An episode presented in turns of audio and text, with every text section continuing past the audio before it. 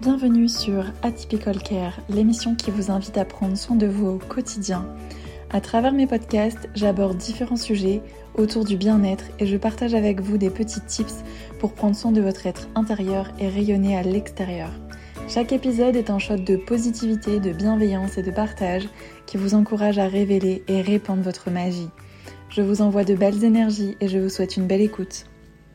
Aujourd'hui, il me tenait à cœur de vous parler de la socio-esthétique, qui est un métier qui reste assez peu connu, bien qu'il euh, existe maintenant depuis plus de 40 ans en France.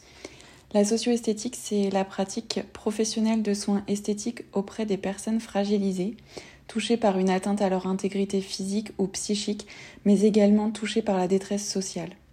Au cœur des projets de vie et de soins élaborés en collaboration avec les équipes pluridisciplinaires, la socio-esthétique s'inscrit comme soin de support dans l'accompagnement et la prise en soin globale de la personne.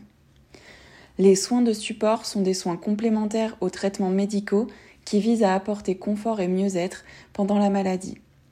Les soins socio-esthétiques peuvent être des soins individuels ou des ateliers collectifs réalisés à domicile ou dans les structures médicales, médico-sociales et sociales.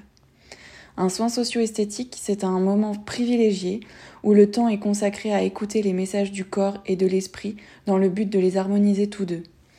C'est un accompagnement corporel de la souffrance et de la douleur par l'écoute et le toucher pour un mieux-être.